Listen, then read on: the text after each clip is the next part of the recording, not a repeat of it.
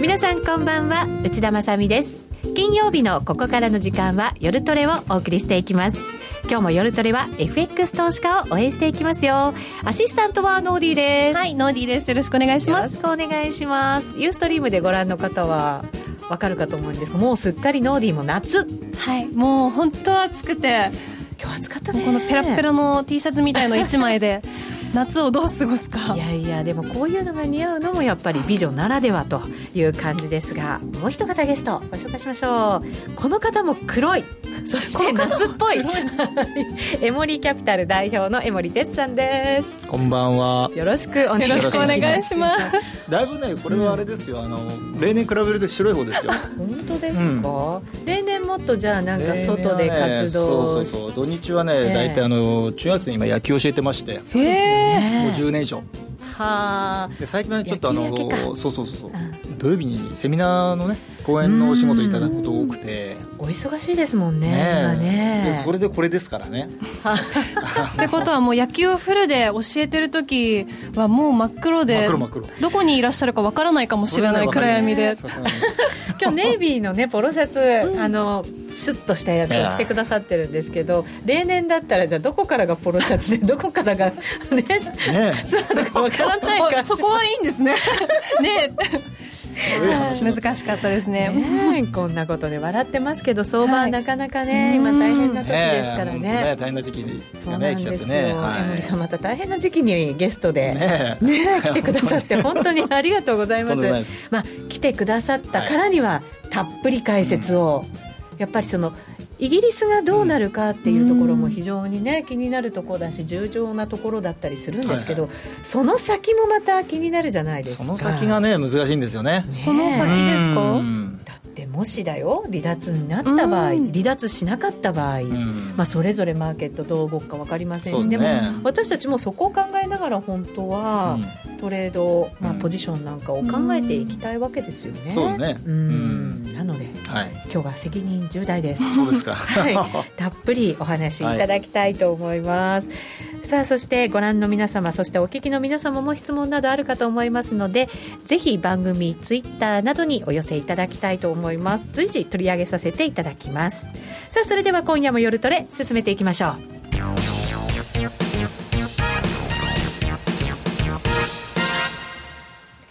さあ、エモリキャピタルの江守哲さんをゲストにお招きした今夜の夜トレですが、もう来週にそのイギリスの国民投票を控えてということになりますので、まずはそんなお話を伺いながら、その先ですよね、占っていきたいなと思います、まずはそのイギリスが EU を離脱するのかどうなのかっていうところですけど、ここ本当足元に来てずいぶん重要なことのように注目されてきましたよ ね。これがなんだろう、最初に出てきたときに、ここまでこうマーケットで材料視するネタだったのかなという感じでしょ。本当だったら今週 の FOMC だったりとか、日銀の金融政策決定会合の方がずっと注目高かったような気がするんですけど ね。釣り上げするみたいな話の方がね、だから直接的な、ね、そのマーケットに影響のある材料かどうかっていう、ね、ところからすると、話としては、ね、ものすごく大きいじゃないですか、イギリスがその EU から離脱することによるその例えばイギリスにおける経済的なダメージであったり、あとは政治的な面とかいろいろあるんでしょうけどね、じゃあそれが実際に起きたときに本当にその今試算されてる、なんて言うんでしょうね、こう数値が実現、現実的なものなのかっていうのも、これも分からないですよね。特にイングランド銀行なんかがね、こういろんな数字出してるみたいですけれども、果たして本当にそういった状況になるのかどうかっていうのは、多分ならないと思うんですよ。かなりね、悲観的にやっぱり見る傾向はね、ああいう方たちはあるので、最悪の状況を考えながらということなんでしょうけどね。だって GDP でなんか数%悪くなるとかね、これはね本当大変なことですよ。実際そこまでいくのかっていうね、うん、どうなんでしょうね。多分そうならないと思いますね。そこまではねならないですか、うん、私はそう思いますけどね、うん、どれぐらいのこう規模感で江守さんお考えなんですか。これ難しいんですよね。私はロンドンで数年仕事してたことがあるので、はい100% じゃもちろんないんですけど、イギリス人の方々っていうのはどういう考え方なのかなってなんとなくはね、うん分かる、分かってるつもりなのかもしれないんですけどものすごくやっぱり、ね、こだわりがあるんですよ。こだわりですか、うん、歴史であったりもっと言えばその生活習慣とかね、はいうん、例えばそのイギリス人の一般の方だと例えば家の周りに庭のね、うん、そのガーデニングとかあるじゃないですか。ああいうのとかものすごくきっちりあるとかね、うん、だからその古いものを大事にするとか、あと例えば家だとその景観をね大事にして外にその洗濯物を干しちゃいけないとか、もうすごくなんかいろんなものの古いことをですねすごく大事にする国民性があるわけですよ。でそれは当然年配の方になればなるほどそういったものがあるわけじゃないですか、そうなってくるとじゃあそういった人たちと、よく今言われている若い世代の人たちとのそのなんていうんですかね考え方のギャップみたいなのが、例えばその世論調査で違いが出てるとか、ネット調査と電話調査だとまた結果が違うとかね、いろんな感じで今出てるじゃないですか。今だから若い人たちは離脱賛成派の方が、多いって言ったりもしますしね。それもなんか本当不思議だなと思いますね。あと最近よく言われるのはどっちにしたらいいのかなとかね、決めかねてる人たちが、実際に離脱するっていう雰囲気になった時に本当にじゃあそっちに行けるのかとかね、確かにイギリスで暮らしてる人たちでその自分たちがその EU から抜けたことで自分たちの暮らしとかイギリスの国がどんな風になってしまうのかっていうのを分からない人たちももちろんいますよね、多いと思いますし、あとね、これはちょっと私分からないんですけど、例えばその EU という枠組みができる前と、枠組みができた後の、彼らの生活の、ね、水準だとかが良くなってたのかどうかですよね。どうなんですかその辺って ね分からないですよ ねだからそれはそうあんまりそう感じてないということであれば、だったらもうこれ出た方がいいって話になるでしょうし、それで、その入る前から、イギリスに暮らしてらっしゃったこう年配の方の方が、出た方がいいっていう離脱派が多いみたいな、そういうのがつながってるんですか、ねもしかしたらその入っちゃったことによってあまりその、ねメリットがなかったと感じてる人が、年配の方なのかもしれないし、今だったらその移民問題なんかはね、逆にデメリットとかが感じたら、やっぱりねイギリスは、大陸とね当然島国なんで、近いようで遠いし遠いようで近いし、飛行機もね1時間あれば、パリなんかも簡単に行けちゃうし、鉄道でもねつながってるわけで、距離的にはものすごい近いんだけど、やっぱりその大陸とイギリスっていうその差っていうのは、ものすごく大きいと思いますよ。だって EU に入ってて通貨をずっとポンドのまま保ってるわけですもんね、そうなんですよ、そこもまたプライドだったりとか、ですね、伝統だったりとか、そういうことになるんですよね、やっぱギリシャショックと同じような感じかなっていうコメントありますけど、どうなんでしょうね。そういう形で考えられるものなんですか。どうなんでしょうね。イギリスの一国がそのダメージを受ける問題なのか、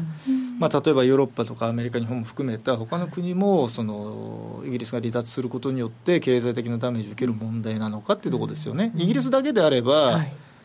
なんだろう、なんとか頑張ってるって話なんだけど、ギリシャの場合はね EU の一国の中でものすごい負債が抱えてて、でそれ誰負担するのって非常に大きな話だったでしょ。みんなで負担し合うみたいなね、結果そうなりましたからね。例えばそのイギリスが出たことによって EU もかなりのそのなんだろうデメリットを受けるというのが本当であればね、出てる試算が本当の現実的なものであれば、やっぱりちょっとね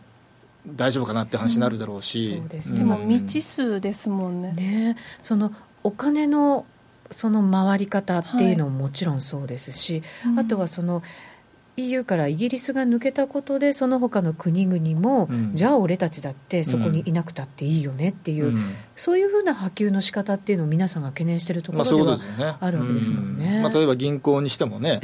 イギリスでやれなくなるとか、ないしはそのイギリスで全部できたのは、大陸のビジネスするときはもうやっぱり大陸に店をちゃんと出してね、本店も置いてとか、なっちゃうとかね。結構なんか、その本社機能みたいなものがイギリスにあるところは、こう動かしたりとかしてるっていうのもあるらしいです ね、今ね。それを本当にやんなきゃいけないとかね、物理的になったらこれはすごいコストじゃないですか。そうですよね、これ日本の企業だってイギリスの会社とこう取引があったりして、向こうに支社とか置いてたりとかして、そこを拠点にヨーロッパをっていうしてるところもあると思うんですね。そうなるとやっぱり影響はありますよね。ありますね。まあ、私も昔ね商社にいたんで分かるんですけど、まあ、商社なんかはその例えばヨーロッパ全体の統括をするヘッドクォーターを例えばロンドンに置いたりね、してそこから全部やってるとかね、なんかいろいろあるんだけど、そういうのもしかしたらね枠組み変わっちゃうかもしれないし、そういういろいろなんかこう不具合っていうのが離脱したらあるとは思うんですけど、やっぱりなんか離脱ってなった時にどれぐらい今織り込まれてて為替の相場だったりとかで、なんだろう、いざ決まったらそのさっき江守さんこう悲観的になりすぎてる調査が多いというか、おっしゃってたんですけど、どういう動きになるかっていうのはなんとなくこう想像みたいなものはされてるんですか？非常に難しい問題ですよねこれね。聞きたい。そうでも、気になります。まあ、いろんなその、為替のディーラーの方とかね、株式の専門の人とかもものすごくなんかすごい数字出してる方結構いらっしゃるじゃないですか。でその数字が本当に出てきたら結構これ大変だよとね、例えばポンド円とかが120円台だとかね、いやそれになったら何パー落ちるんですかって話じゃないですか。まあ、今年もでもドル円ねもう10パー以上落ちてるわけで、まあ大きな問題、まあ、もちろん問題なのかもしれないけども、そういったなんだろう経済的歴史的なそういった大きな問題でそうなってるわけじゃない、で今回ってそういう話じゃないですか、やっぱり多分テンパーとかねで済まないんだろうなって感じにはなっちゃうでしょうね。ここ最近のポンド円の動きってえぐいよね、来週怖いななんていうコメントも入ってますけど、本当ここまでのダイナミックな動き見て、さらにその先も、結果がね、どっちにかに出るかっていうことによってもまた違うんでしょうけど、これはでも安易なこと言えないんだけれども、短期的にすごく大きくは動くと思うんですよ。一旦のこうショックみたいな感じ、ショックみたいな感じで、じゃあそれがじゃあその持続的なトレンドとして継続的に、例えば、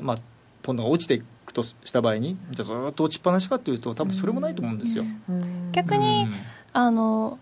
留になったりして、そしたらパッて上がるかもしれん、今のところだいたいそういう意見多いじゃないですか、スコットランドの時もなんか前々日ぐらいに一気になんか1回下がってガーッと上がって、また当日ガンと上がって、なんかこうそういう激しい動きを数日間でなんかこう演じ切ったみたいな感じありましたけどね、だそれをやっぱり消化するには、1日か2日か分かりませんけど、もっと短時間かもしれないしね、今は動きが早いんで、なんだろうマーケットのセンチメントがこう醸成される時間が多分短いと思うんですよ昔よりは。だからすごく動いて1回終わって、でそこからちゃんとこう普通に動き出すみたいなね、感じになるんじゃないかなと思うんですよね。そうですね。コメントにもいただきましたけど、昨日女性の議員さんがね残念なことに亡くなられて、それで流れが一気に残留に向かうんでしょうかっていうそういう質問が入ってるんですね。どうなるんでしょうね。これはねなかなかちょっと安易なことはね言えないですよね。今回のその残留するか、離脱するかっていうのそのキャンペーンマリオ陣営のねそのキャンペーンもちょっとじゃあ自粛しようみたいな話になった時に、いやこういう問題が起きるんだったらね、どうしようかっていうふうに考えを変える方がねもしかしたらいらっしゃる可能性はありますよね。昨日結構ポンド円とかだと 5円ぐらい落ちたのがそのまま 3,4 円ぐらい戻ってきましたもんね。そんな大きな動きだったんだ、もうドル円ばっかり見てたけどなんかドル円のポンドに釣られますもんね最近。そうなんですよね、昨日円だけ見てたってねやっぱり3円近くとか動いたわけですからね。でポンドドルなんかすごい巻き返し方をしてて、ただニュースがその他のなんていうか材料がない中でそのニュースがきっかけなんじゃないかっていう声が多くて、なんかすごいちょっと気持ち悪いなって思っちゃうんですけど、確かにそのニュースをきっかけに巻き戻しになるっていうことは残留になるんだろうっていうところの動きなのかもしれないですよねマーケットが。残留かなってなるとポンド戻るユーロ戻るで、円は売られる、でドル買われるって、非常に不思議な、ね、動きですよね。確かにすごい不思議でした、だってポンドドルが上がってドルは売られている、でもドル円もなるほど今不思議でしたって言いながら喋ったらまとまりました、円安ドル安、はい、だからリスクオフになってたのが、まあ、その巻き返しというかリスクオンまでいかないですけど、そっちの方向に一気に向かったっていうことになるんですよね。で昨日ねやっぱり見てて、まあ、もちろん例の日銀のね、まあ、ショックというか、まあ、あれもちょっと説明すると結構ね、ややこしい話になっちゃうんだけど、どういうことですか。結局あれ発表になる前から落ちたじゃないですか。そうなんですよね、ものすごい落ちたんで、まあ、最近なんとなくねそういう動きってあるんですけど、ね、まあ、仕掛け的って言い方すると、まあ、それで終わっちゃうんだけど、まあ、多分薄いところで、まあ、そういう取引をされた方がいたから、ああいう値段になってるのは間違いないんでね。で結構ね12時前に発表になってさらにその前に ね落ちてたんで、かなりじゃあ投機的な動きが、まあ、それはトリガーになったのはね間違いないし、きっかけで待ってたみたいなところありますよ ね、でね昨日これ見てるとね結構下髭をすごくつけた通貨が多いんですよ、まあ、ポンドもユーロもそうだし、まあ、ドル円はちょっとね違うんだけど、それ以外の通貨は結構下髭つけてるんで、なんとなくどうだろう、まあ、さっきのその議員さんのねちょっと非常に痛ましいお話の、まあ、それが結局材料になって買い戻しが入っちゃったんでね、下ひげをこうつけたようなね、ポンドユーロ中心になってるんで、なんとなくだけどちょっとこう23日までは、まあ、あんまりこう下売ってもねっていう風にはなってきたかなって感じがしますよね、見ててね。だからってこう、ロングの方に傾けていいのかっていうのはないけどね、ないんだけど、まあ、どんどんこう下打って、まあ、これどうせもうねダメになるんだから打ってた方がいいよっていう雰囲気ではちょっとなくなったかなっていう感じをちょっと、まあ、個人的には持ってますけどね、昨日のニューヨークのやっぱり切り返し方なんかも株も ねでしたよね、まさかあんなにこうプラスで、私夜中結構見てたんだけど、まだマイナスで、でもそれでもよく戻してきてたなと思ってたんですけど、さっきなんか話しててダウ落ちないですよね。なんか怖くないですか。その動きもちょっと気になってるんですけど、なんであんなに強い、まあ、強いと言っていいのか分かんないですけど、まあ、ダウはねまあ、ダウだけでしょだって強いの、ダウというかまあアメリカの株ね、で結局世界の株式、まあ、株式市場を見たときに、まあ、例えばそのヘッジファンドとかあと機関投資家年金さん、まあ、いろんなその株式を中心に運用している人たちは、まあ、どこかの株式に投資しなきゃいけないって言ったときに、じゃあ困ったらアメリカの株買えますか日本株買えますかっていう、残念ながらアメリカの株行くわけですよ、当たり前ですけど。でアメリカの市場はやっぱり世界の投資家が投資してる市場なんで、何かあったとき一番やっぱり買われやすい、じゃあ逆にそのなんだろう、何かあったらっていうのがアメリカに何かあった場合はものすごい勢いで売られちゃう、売られちゃう、逆に言えばで出ていくところがないんで、そうなんですよね、そうなると金だったりとか、まあ、なんかそういう方向に行くんでしょうかね、日本に来てくれればいいけどそういう時は来ないんですよね、逆に日本からもまた引き上げられちゃうというかでまた円高になっちゃうっていうね、そうなんですよね、残念ながらねちょっと市場になっちゃってますけどね今はね、東京市場も今日はね戻してくれましたけど、来週また前半はねちょっと神経質な動きになる可能性はもちろんね、ありますよね。やっぱりまあ、私もこれ投資家さんによくセミナーとか、ね、メールマガジンとかいろいろでこうお伝えしてるのは、まあ、今これ相場張ってねうまくいっても、再現性がないわけですよ、いわゆる再現性ですか。結局イベントにかけてうまくいったっていうのは、じゃあ次そういうことがあって同じようなことってありますかっていうと、まあ、そう多分ないんですよ、で再現性っていうのはやっぱりいろんなそのパターンがあるんだけど、こういう時はこういうふうにします、ああいう時はこうしますって、そのパッチワーク的にその時その時に合わせてやってると、そのやり方が正しいかどうかっていうそのデータにならないわけですよ、ノウハウっていうかね、だからやっぱりその同じパターンで同じやり方をこうやっていくっていうのはやっぱりその再現性のあるトレードっていう言い方するんだけど、まあ、今回のねイギリスのね有利脱問題っていうのはまさにその再現性を、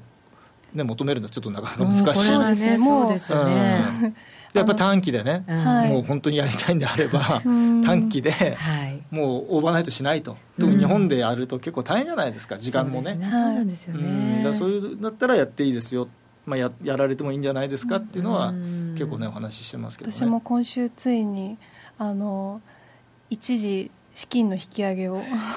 それはどういう意味で、なんか、私あるとすごいトレードしたくなっちゃって、でやっぱり動いてるとトレードしたくなるんですよさらに、でなんだろう、まあ売ればよかったとかたらればって結構あるじゃないですか、その下がると思ってたけど売ってなかったみたいな、でもこれって結構こうなんだろう、動きがもう調査とかで変わる、ちょっとなんていうかそれと連動しちゃってて、そのチャートだったりとか本来なんか普段落ち着いて見てるものと全然別のところで動いてる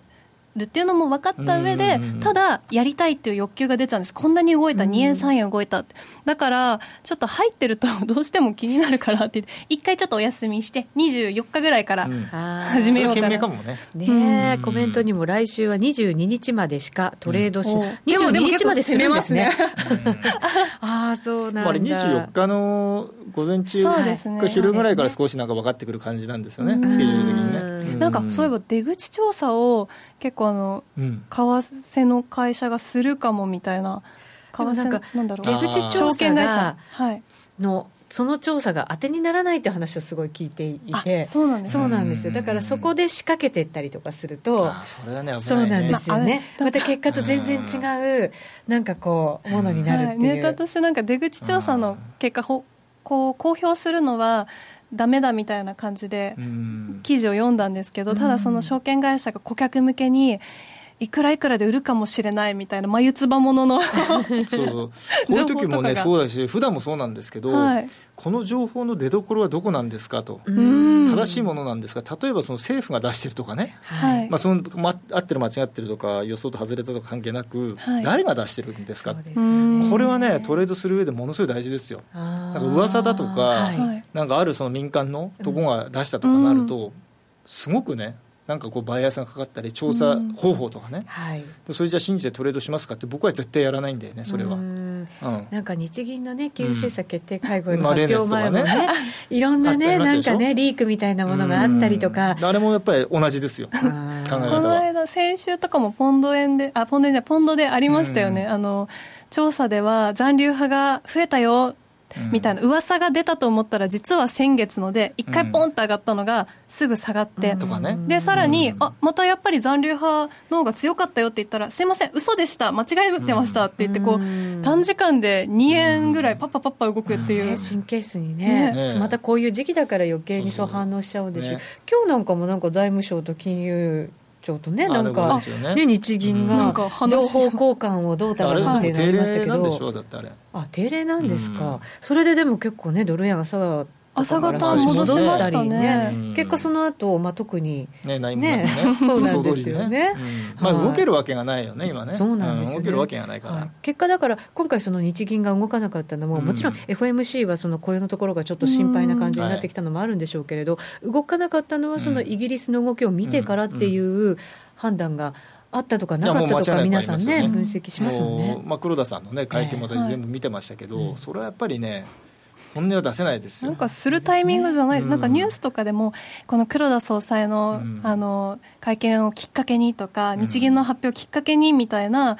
見出しがつくことが多いんですけど、いやでもここで何かしたところでって思っちゃいますよね。ただ黒田さんの会見が始まってから急に1回落ちたのもね、何なのかっていうねだってそもそも日銀に誰か期待してましたかっていうあ、一部ではなんかね、動くんだっていうのが直前になってそんな話も出たらしいですけどね。釣り行きなかなかね今回難しかったと思いますよ。そうですね。そう思ってながらもね、やっぱりなかなかねで、終わったところで安心して売りに入ったっていうことなのかもね。終わって安心して売りに入ったっていうのがかななんてタイミング待ってて、あ良かったでなかったからじゃあ売ろうみたいな。サプライズしないか黒田さんという感じだったんですかね。そういうことね。今後でもまあ日銀も動いてきますかね、そういうタイミングがもし来た場合、この6月23日の結果ももちろんあるし、どうなんだろうね、参院選もあるんでね、やっ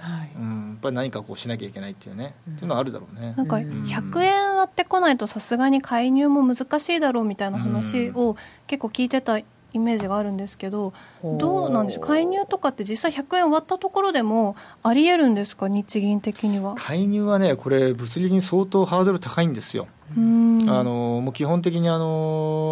んだろうこう、まず大前提としてあるのはその通貨安競争はダメですよとなって、意図的にこう通貨を切り下げていくのはダメですよと、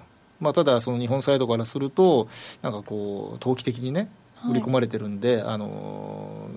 ちょっとやられちゃってる感があると、で無秩序ですよっていうのをこうちょっと訴えて、まあ、アメリカに打診したらですね、いや無秩序ではないと、まあ、一蹴されちゃったっていうのがね。でアメリカがその今のその日本の状況と世界のその状況と、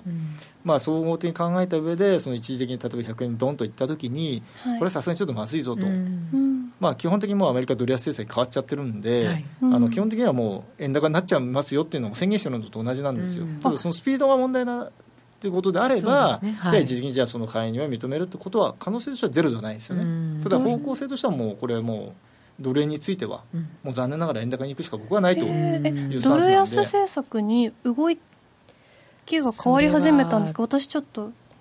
それはやっぱりそうでしょうね、もうそれはもう多分かなり角度の高いというか、私はもうそういう前提で、まあ、いろんな方にお話もしてるし、今ね監視されてますからね、日本はね、アメリカに。それはいつ頃からドル指数の動きを、ね、見てると、ね、すごくよく分かりますよ。ドル指数です。ドル指数ね、ドルインデックスね。ドルインデック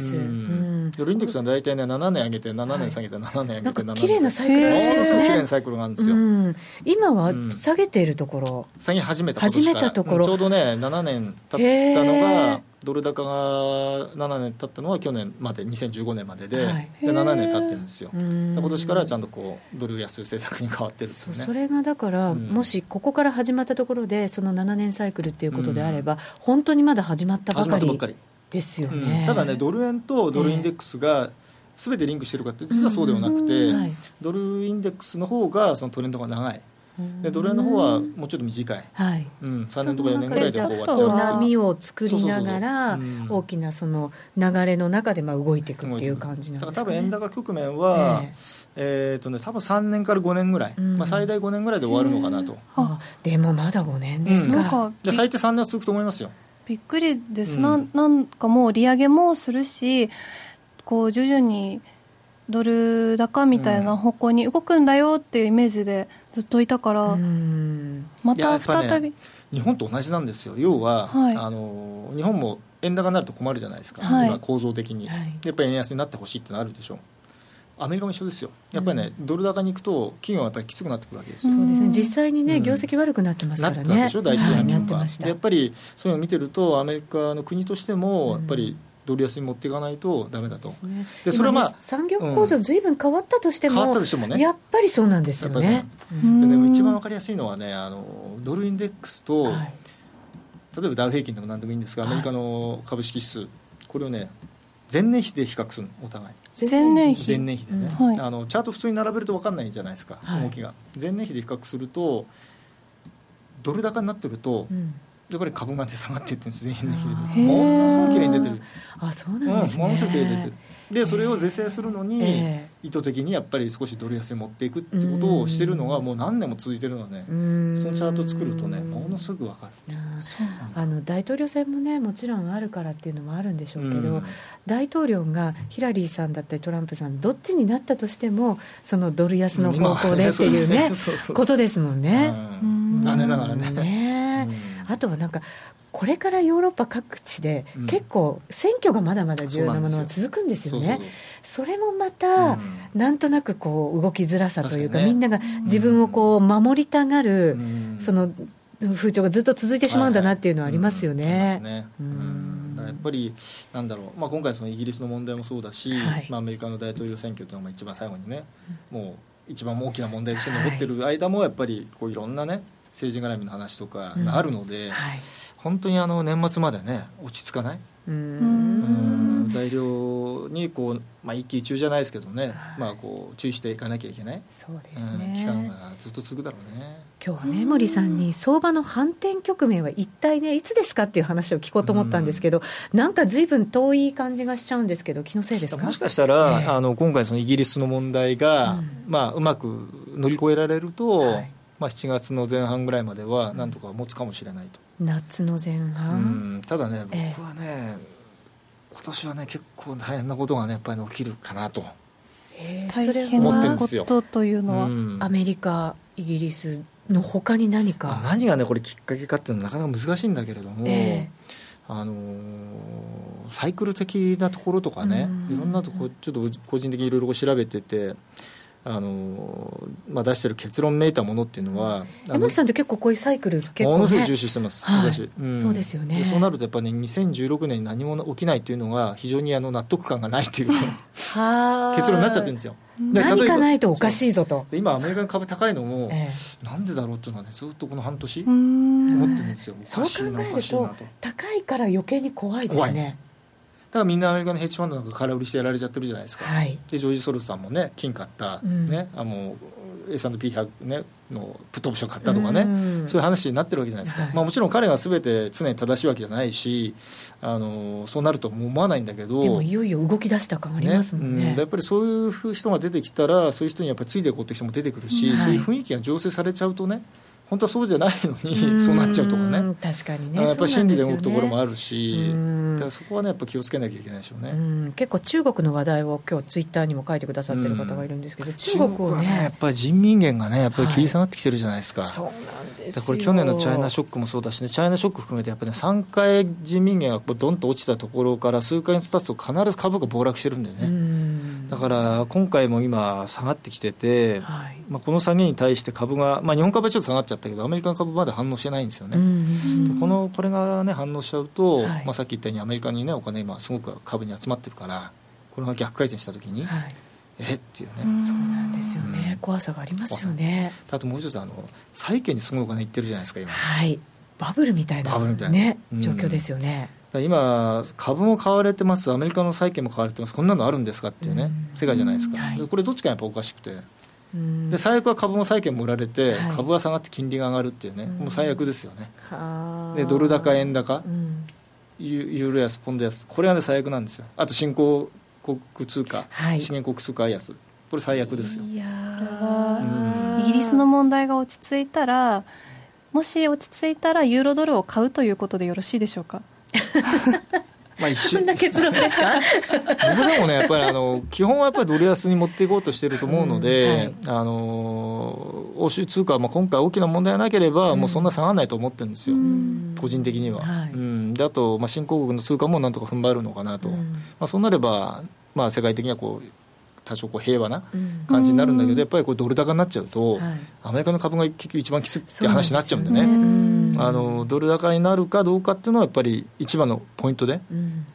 見といた方がいいと思います。そうですね。はい、ドル高になるか。あとはなんかこういろんなマーケットのこう動かしたきっかけになったのが原油だったようにも思ってるので、原油の方向性もちょっと見ておきたいなと思うんですけど、原油はね難しいですよ。そうなんですよね。50ドルまで上がってきて、結局少し産油量が増えたりちょっとしたんですね。先々週の発表になったやつとかちょっと増えたんで、はい、であと石油掘削リグ稼働数っていうね、石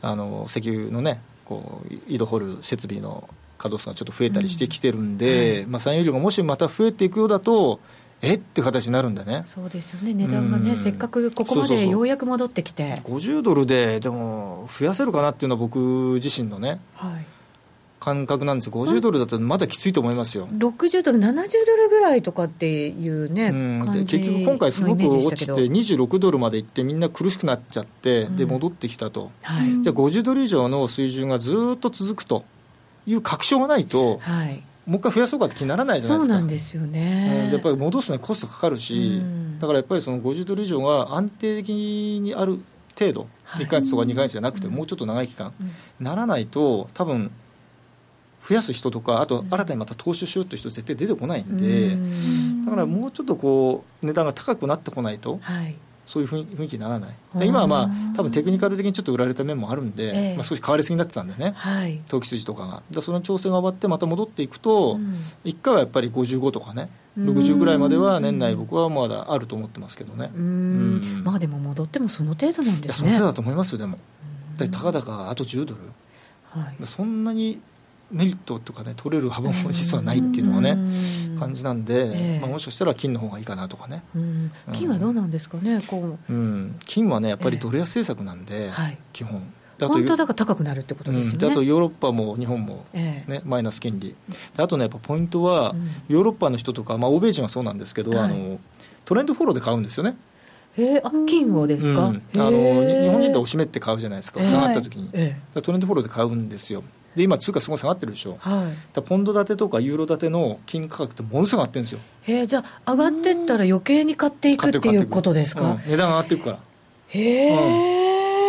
らどんどん買いが入ってきてるわけじゃないですか。だから ETF がすごい買われてるでしょ今で、欧米人はやっぱそういう買い方するんで、強ければ強いだけ買いが入ってくるっていうね。それはじゃあちょっと乗ってかない手はない感じですね。本当だったらやっぱ金は、まあ、そういうその世界的ないろんな不安もあるし、ね、まあ、ポートフォリオの中でやっぱりその株一辺倒だとやっぱりちょっときついなっていうね、持ってるそのグローバル投資をしてる人たちってやっぱ多いんですよ、だからやっぱりあれだけ ETF にお金が戻ってきてるわけで、でそこは日本の投資家さんも少しやっぱり金に、ね、目を向けられるというのもちょっとありですよ ね、まだまだちょっと今年は不安定な相場がもしかしたら大きな下落もっていう、本ちゃんはね多分ね7月後半から8月に来ると思いますね。そうですか。本ちゃんのやつはまだまだ先なんですね。もうちょい先じゃないですかね。日本株そんなに戻らないでまたそのショックが来たらねちょっと怖いんですけどね。可能性は私はやっぱ高いかなと見てますけどね。そうですか。まあ、そういう動きが可能性があるということで私たちはそれをまず頭に入れて備えることも、それがまたチャンスに変わることもありますからね。まあ、基本はだからディフェンスをしっかりするんだけど、まあ、もし万が一そういう方向に行った時にも対処できる。で一番なんだろう、こう個人投資家がこうやりやすいのは実は FX ですよ、ね、そうなんですよね。売りも買いも一緒だから。そうなんですよ、ダメなら頭切り替えてね、反対取ればいいわけで、もうそこも割り切るしかないですよ。そうですね、ただこれ株式だとちょっとできないですよね、やっぱり基本買いから入るんで、ショートってなかなかね一般の方って難しいじゃないですか。そうですよね。でも FX はねもう頭さえ切り替えればもうどっちを買うかだけと、ね、売るかだけの違いなんで。そうですね、だから FX は一番やりやすいかもしれないですね。私たちはそういう武器をしっかり手の中に持ってると思って、そこを攻めていかなきゃいけないわけですね。守りながらまた攻める。FX を使ってこうヘッジするみたいな、まあ、もちろんそれは当然利益を追求っていうのももちろん、あるんだけど、そういう使い方をやっぱり FX の場合はした方がいいですね。わかりました。今日は江守哲さんにお越しいただきました。ありがとうございました。ありがとうございました。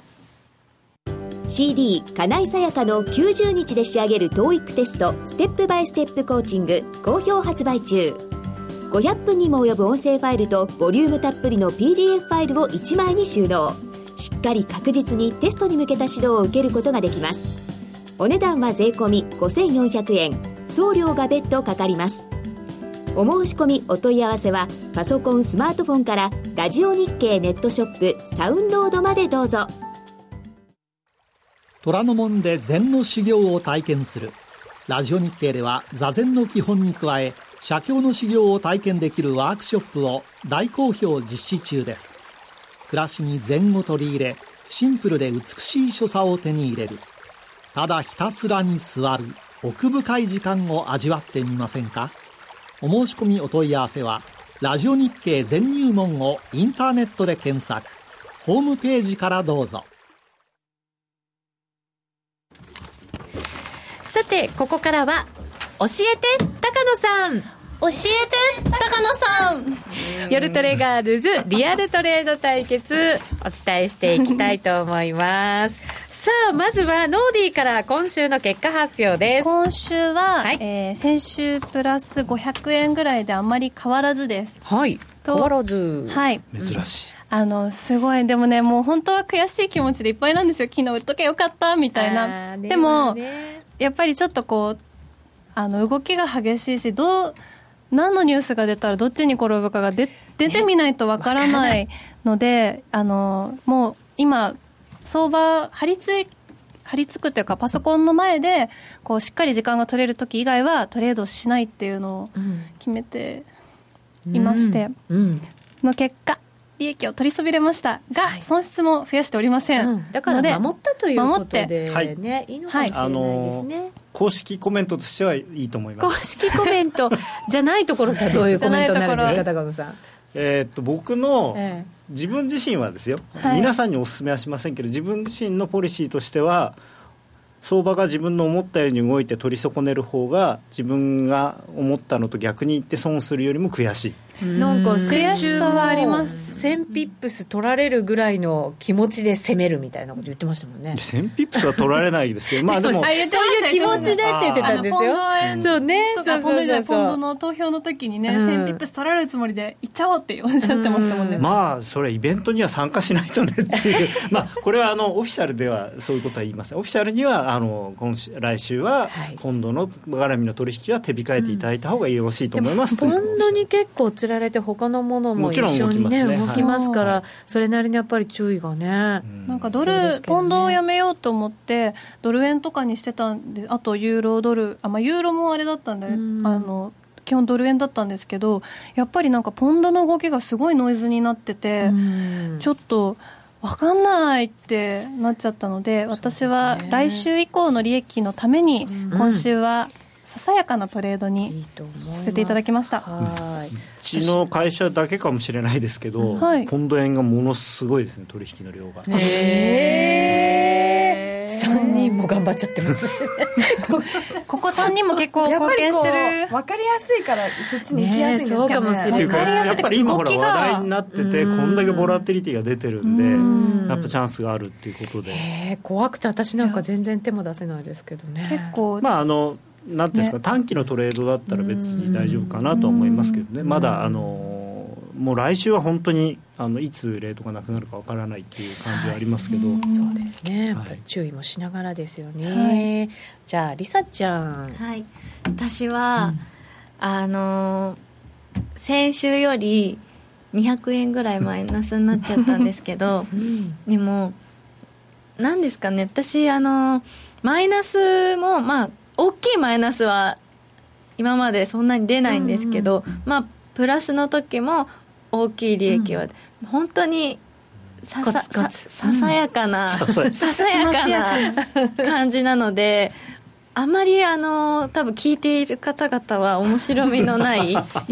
じになってしまうんですけど、よくね、リサちゃんはそのままコツコツでっていうコメントがでもね、それがいいね。結構コツコツ貯めたお金でもドカンとやっちゃう人って私も含めてすごい多い中でそうなんですか。そうなんです。これでも私の周りでも本当によく聞くから、だからそれをしないっていうのってすごく武器だと私は、ね、まあ、コツコツドカンっていうのがね、ね、個人投資家の方の一番陥りやすい罠ですからね。そうだと思うんですよね、はい、だからそれをしないのがすごいなと思っていて、それかもしかしたら多分ちょうど真ん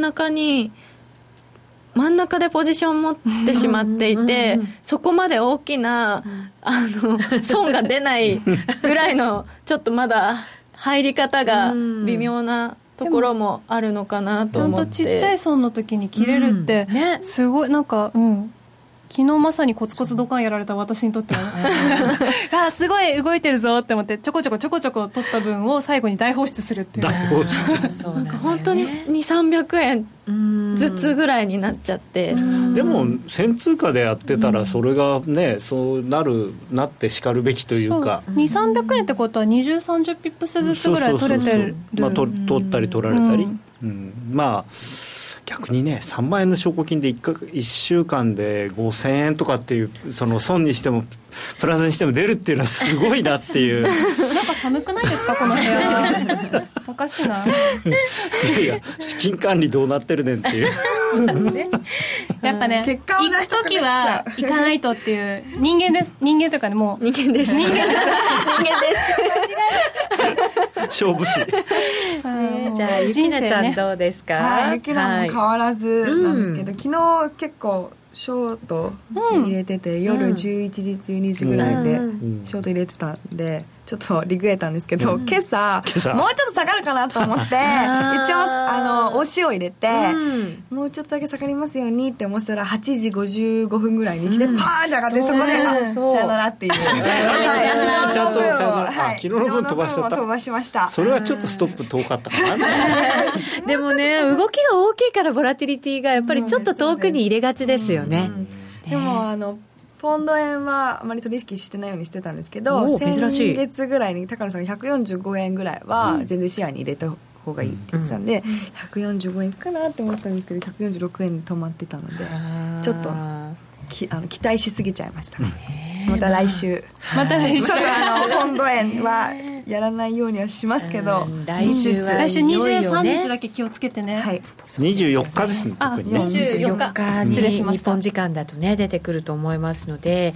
そのあたりのじゃあアドバイスは次のコーナーでいただきたいと思います、はい、それではここでお知らせです。相場が大きく動き始めた今だからこそ FX にチャレンジしてみませんか。 FX プライム by GMO では多彩な FX 商品を提供しています。自由に取引できるスタンダードな FX なら選べる外貨を、ストラテジーを選んだり作ったりシステムトレードをするなら選べるミラートレーダーとちょいトレ FX、 そして値動きが小さくても取引チャンスがあるバイナリーオプションの選べる外為オプション、自分の投資スタイルに合った FX を選べます。 FX を始めるなら FX プライム by GMO をご利用ください。株式会社 FX プライム by GMO は関東財務局長金商第259号の金融商品取引業者です。当社で取り扱う商品は価格の変動などにより投資額以上の損失が発生することがあります。取引開始にあたっては契約締結前交付書面を熟読、ご理解いただいた上でご自身の判断にてお願いいたします。詳しくは契約締結前交付書面などをお読みください。あのロングセラーラジオソニー EX5M2 好評発売中。高級感あふれる大型ボディに大口径スピーカーを搭載。短波放送のほか AM、FM も受信可能です。乾電池 AC アダプター付きで税込 18,360 円、送料が別途かかります。お申し込みは 03-3595-4730 ラジオ日経通販ショップサウンロード、またはネットショップサウンロードまで。気になるレースが今すぐ聞けるラジオ日経のレース実況をナビダイヤルでお届けします。開催日のレースはライブで、3ヶ月前までのレースは録音でいつでも聞けます。電話番号は 0570-008460 0570-008460 0570を走ろうと覚えてください。情報料無料、かかるのは通話料のみ。ガイダンスに従ってご利用ください。夜トレ高野康則の今夜はどっち。このコーナーは真面目に FX プライム by GMO の提供でお送りいたします。ここからは FX 取引を真面目に、そしてもっと楽しむためのコーナーです。引き続きよろしくお願いいたします。よろしくお願いします。さあ来週ですね、スケジュールといったらもう本当に注目すべきは一つのことというふうになってしまうのかもしれませんが、そうですね、はい、あれもういきなり来週の話でいいですか。今週の話はしなくていいですか。はい、じゃあちょっと振り返りましょうか。はいすいません、今週はですね、資料を見ていただくと分かりますが、はい、日米の金融政策据え置きということで、はい、アメリカは追加利上げを見送った、はい、日本は追加緩和を見送ったということで、はい、両方やれば円安になるような材料が2つともなかったということと、幅は広がったわけですからね。そうですね。で、アメリカは予想通りだったんですけど、日本はどうも個人的には全く 100% 予想通りなんですが、はい、世の中なんか 25% ぐらいの人がどうも、追加緩和を予想してたみたいなんですね。予想というか期待ですけどね、はっきり言うと。あ、そんな割合だったんですね。そうなんですよ。だからこそあれだけ動いたと。株は急落しましたしね。そうですよ。だってドル円だって3円近くね、まあそうですね。だからあれはストップというよりはむしろ、もちろんストップ105円切れたところ、105円切れるとやっぱりストップありますよっていうふうに言ってたんですけど、早く走ったところもね、ありましたね。ちょっとね、不用意だったっていうか、日銀さんもなんかね、少し言ってくれればいいのになって感じですよね。FOMC の方はでも僕は重要だと思っていまして、はい、この、ドットプロットチャートっていう、四半期に1回出るやつなんですけれども、はい、これが今月のやつで、実は前回の3月のやつと見比べると、今年の年末の金利の水準だから、あと何回利上げするかっていうので、1回だけしか利上げしないっていう人の数が1人から6人に増えてるんですね。で、この、依然として2回利上げするっていう人が一番数としては多いんですけれども、はい、どうもこの6人の中に、執行部の3人イエレン議長、それから、スタンレー・フィッシャー副議長、それからダドリーニューヨーク連銀総裁が入ってるらしいということで、重要な人たちがそこにいる、はい、てか、この3人が右といえば右、左といえば左というのが、はい、世の中そういうふうに決まってる、大人の事情で決まってるので、ですから、当然今月やらなかったってことは、まあ、来月やる可能性一応、まあ、イエレンさんも口では7月の可能性もあるというふうにおっしゃってますけれども、まあ、実際はまあほぼありえないので、そうすると9月しかないんですよね、1回目やるとしたら。で9月にやって、まあ、あと12月までしかないんで、そうすると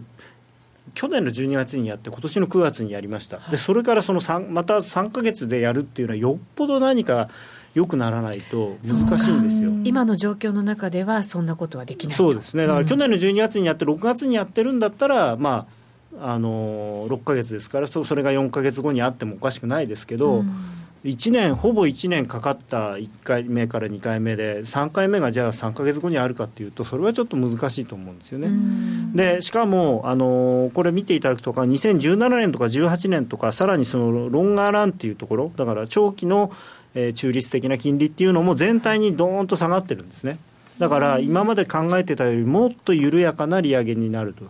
まあ、今まで考えていたっていうか、まあ、彼らが考えていたより、はい、なので、まあ、やっぱりドルはなかなか買いづらいということだと思うんですね。なるほど。まあ、ただ今ドル買われてるのはこれは違う意味ですけどね、そのリスク回避という意味でドルと円が買われてるんですけれども、はいでまあ、来週の予定今おっしゃってたように、まあ、やっぱりいろいろ一応ありますけれどもやっぱりイギリスの国民投票ですよね。そうですね、赤文字になってますからね、はい、でこれスケジュールとしては、東京時間の朝6時に投票が締め切られて、はい、で普通の選挙だとよくあるその出口調査っていうのが、まあ、多分これ禁止されてるんだと思うんですね。一応テレビ局がやらないというふうに言ってますけど、はい多分当局にやるなって言われたんだと思うんですよね。やっぱりあまりにその影響が大きいっていうんで、はい、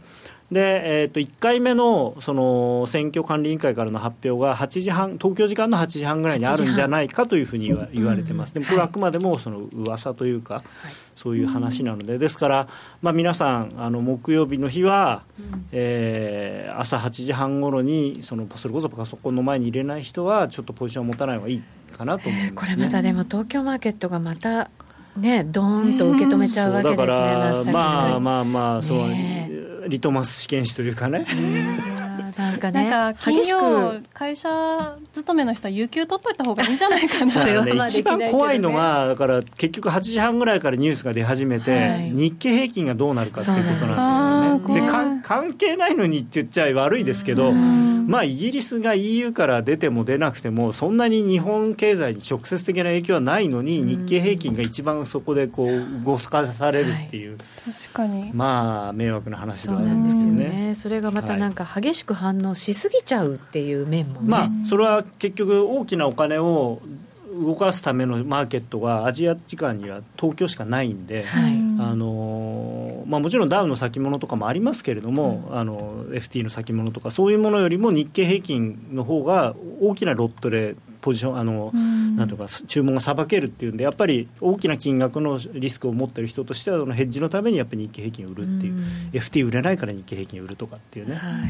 い、酔い腰ならぬ今週はポジションも持ち越ししないとね、おっしゃってる方もいます。まあ、これだからね、この国民投票を除くと本当はイエレンさんの講演とかもね、はい、大事なんだと思うんですけど、だってその他だっていろいろ注目しなきゃいけないのは ね、この講演ってもともと予定されてましたか、急に。いや予定はあったと思います、これなんかね結構よく喋るんでよく喋るいろんなところでね大学だったりとかね、はい、そういうところで講演されたりしてますからね、はい、で、まあ、せっかくなんでそのブレグジットっていうかイギリスの話をもう少しすると、はいはい、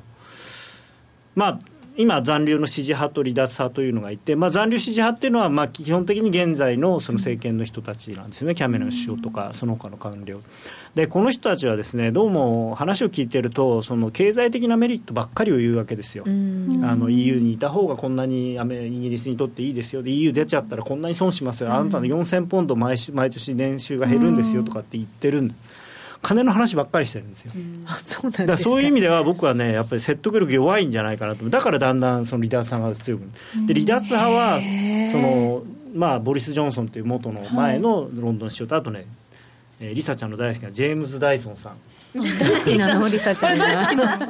なんだろうイケメンなのかしら。いやいや何ですかダイソンって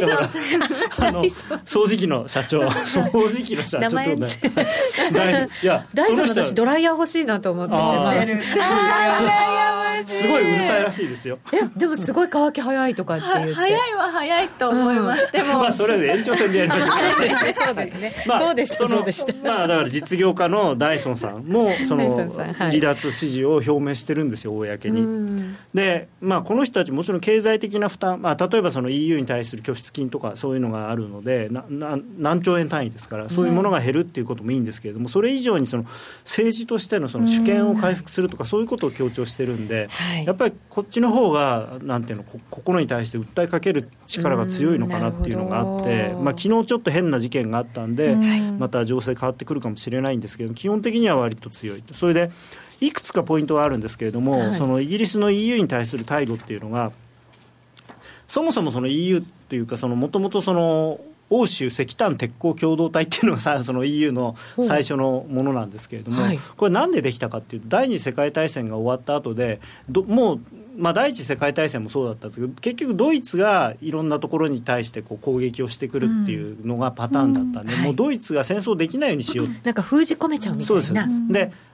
特にドイツとフランスっていうのがいつも戦争やってるんでその2つが戦争できないようにドイツとフランスの国境地帯がその石炭とか鉄鋼のすごくなんていうのかなその石炭の出るところの地域なので、はい、そこをとりあえずその共同管理しましょうっていうのが最初なんですね。でこの頃だからその石炭っていうのはエネルギーの一番大事なものですから、うん、その一番大事なエネルギーを共同管理しちゃえば戦争できないだろうっていうそういう発想なんですよ。エネルギーですもんね。でその52年にイギリスさんにも